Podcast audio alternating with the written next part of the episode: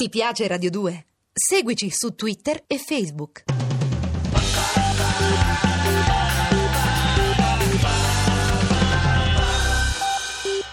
Radio 2 presenta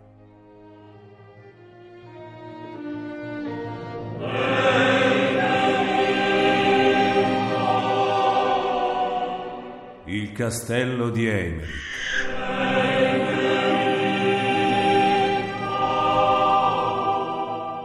Di Valerio Evangelisti.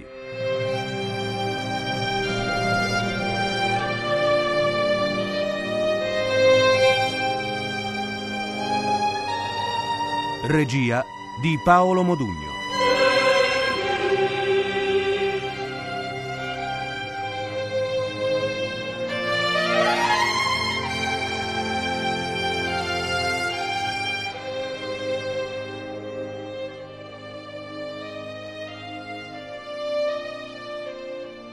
Decima puntata.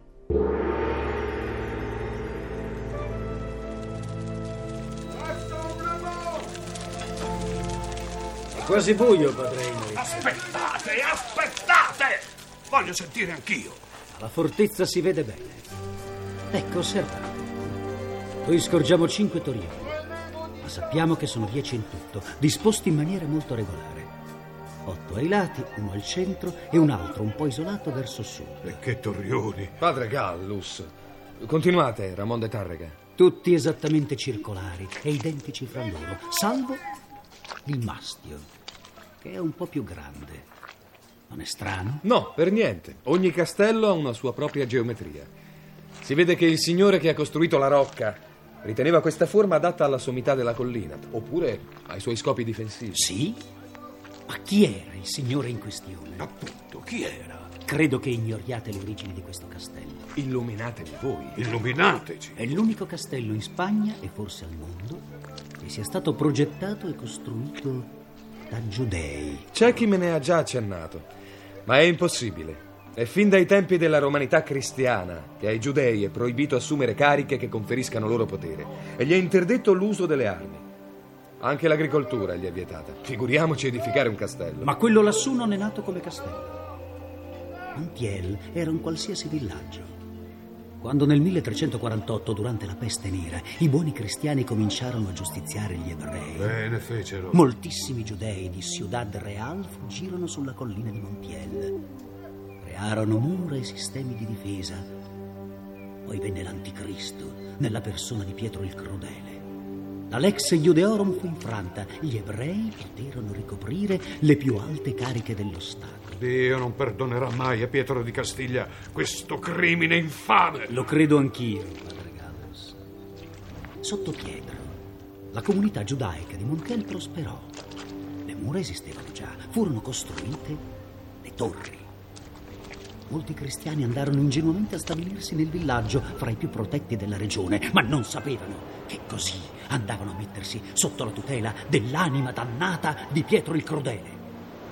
Il rabbino Pedro Salomon Halevi, il costruttore della sinagoga di Toledo, il persecutore dell'aristocrazia cristiana. Dunque non fu lui a far costruire i torrioni. Lui li fece completare. E guardate voi stesso in che modo. Osservate il torrione a settentrione. Non vi sembra di scorgervi, tra le ombre, un profilo di viso umano. L'avevo detto, l'avevo detto. Ma c'è di più! Certe notti, il castello si muove! Ma di che state farneticando? Si muove, vi dico! Padre Gallus ha parlato di rumori misteriosi. Vero. Tutti coloro che hanno dimorato in una delle torri ne parlano e tutti asseriscono che le mura e i torrioni si torcono, gemono e oscillano con furia. Erano anni che tutto ciò non accadeva. Poi Pietro il Crudele si è rifugiato lassù, portandosi dietro Alevi. I prodigi sono ricominciati, terrificanti, come un tempo. Ammesso che ciò sia vero, voi come fate ad esserne al corrente? Io ho parlato stamattina stessa con gli abitanti di Montiel. Il loro alcalde, a parte vaghe allusioni, non mi ha detto nulla di tutto questo. Padre Emerick, nel 1359, esattamente dieci anni fa, io risiedevo nel regno di Castiglia. Non vi avevo ancora incontrato e nessuno pensava a perseguitarmi. Quando si sparse la falsa notizia della morte di Halevi per mano del suo re, io venni scelto per una spedizione segreta. Eravamo in cinque. Dio, che vento terribile! Sapete qual era il nostro compito? Venire a Montiel, cacciarne gli ebrei e seppellire per sempre i malefici che avevano celato nel castello. Quali malefici? Io non ne sono al corrente. Solo l'inquisitore di allora, Nicolas Rossell, conosceva quale fosse il pericolo. Ma è morto. Strana storia. Che cosa faceste esattamente? Non posso dirvelo. Tutti noi giurammo di mantenere il segreto e io intendo rispettare il giuramento. Vi basti sapere che la nostra azione obbediva proprio al concetto che vi è odioso. Non vi è peccato nel costringere i demoni con formule e strumenti adeguati compiere la volontà di Dio. Vi è peccato. Invece, Dio si lascia servire solo da chi lo ama. Ma ora questo non mi interessa. Se ciò che mi avete raccontato è la verità, può darsi che le forze che operano lassù siano quelle stesse forze che voi avete scatenato. No! No. Quies in celis. La Sitra Ara, l'altra parte, come la chiamano i giudei, era un suggello potente per tenere incatenate le forze malvagie fra le loro pietre. Il ritorno di Alevi ha infranto quelle catene. Io sono qui per forgiarle di nuovo. Ma davvero non posso dirvi di più. Se potessi farlo, capireste. Forse. Indagherò e cercherò di comprendere quanto c'è di vero nella vostra storia. Non dimentico che siete voi stesso di origine ebraica, anche se avete rinnegato la vostra stirpe. Bene fece. Se mi avete mentito, sarete voi a finire in catene e bruciare lentamente. Io vi ho avvertito. Indagare vi servirà a poco.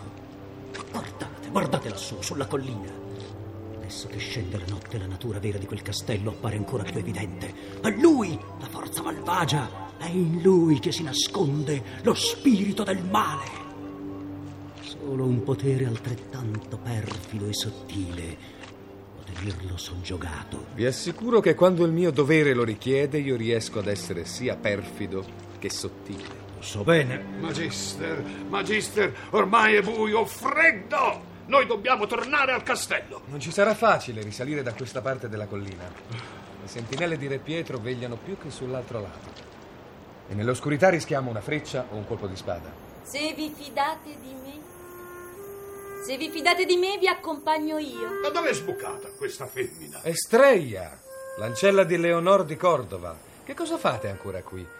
Credevo che foste già tornata nel letto del vostro altro amante. Pietro sarà inquieto. Non so bene chi sia questa sgualdrinella, ma forse vi può aiutare sul serio. So che fa di continuo la spola fra Montiel e questo campo.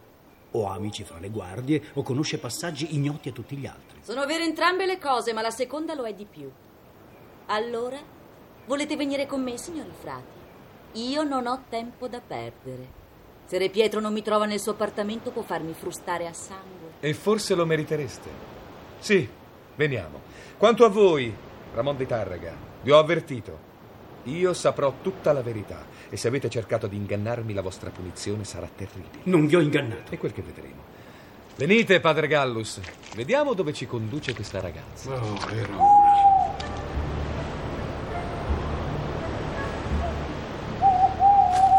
È curioso.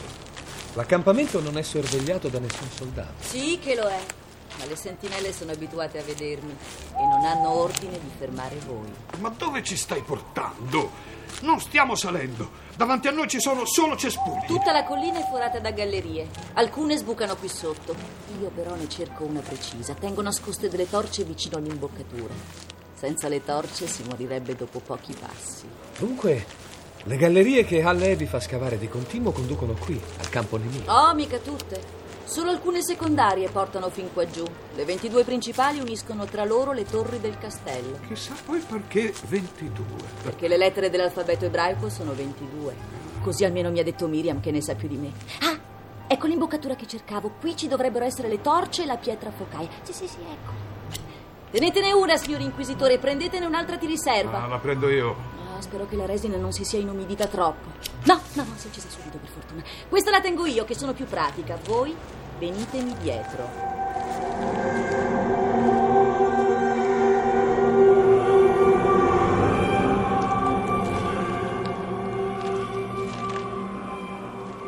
una galleria naturale, ma è abbastanza liscia. Non c'è pericolo di inciampare. Tenetevi però sempre rasenti alla parete di sinistra, sulla destra c'è. Beh, lo vedrete da soli. Voi vi avventurate qui sotto da sola?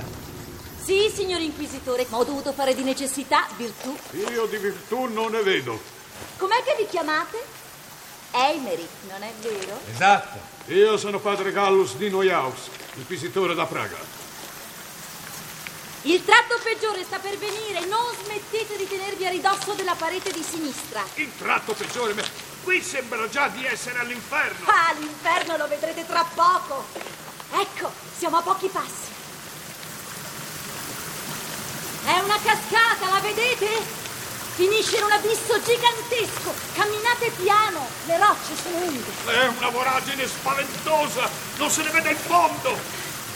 Siamo quasi al sicuro.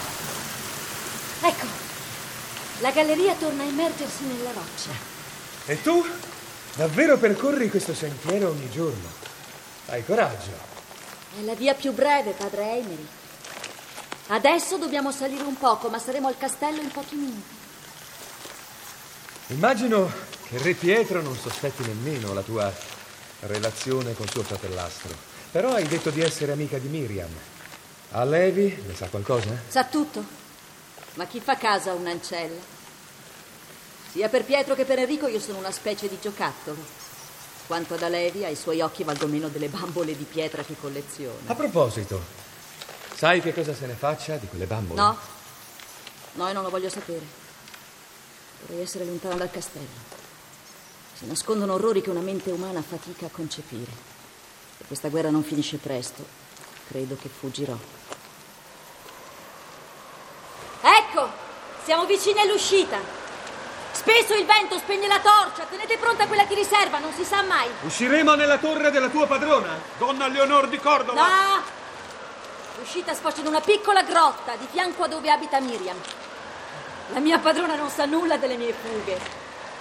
Vive in una parte della torre completamente murata, eccetto un piccolo pertugio. Io le passo il cibo attraverso la fessura, ma non la vedo mai. Mi parla molto raramente. È vero che, che donna Leonor è sfigurata? Credo di sì, ma io l'ho sempre vista coperta da un velo. Dicono che sia stata bellissima. Senti ragazza, ti è mai capitato di notare nei cortili una donna alata, tutta avvolta dalla luce? Lilith! Avete visto Lilith? Non evocatela, vi prego, non evocatela! Se pronunciate il suo nome potreste... Oh mio Dio! La torcia si sta spegnendo!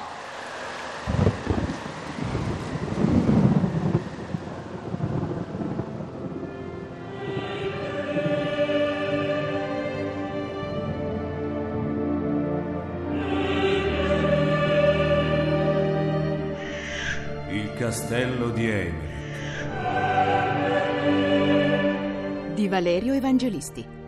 Abbiamo trasmesso la decima puntata.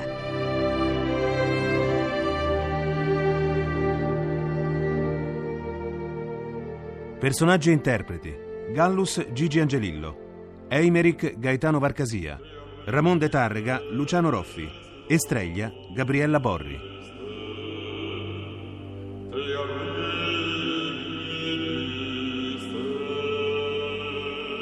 Musiche originali di Alessandro Molinari. Programma a cura di Visia Bacheca. Regia di Paolo Modugno. L'indirizzo email è sceneggiato chiocciola rai.it.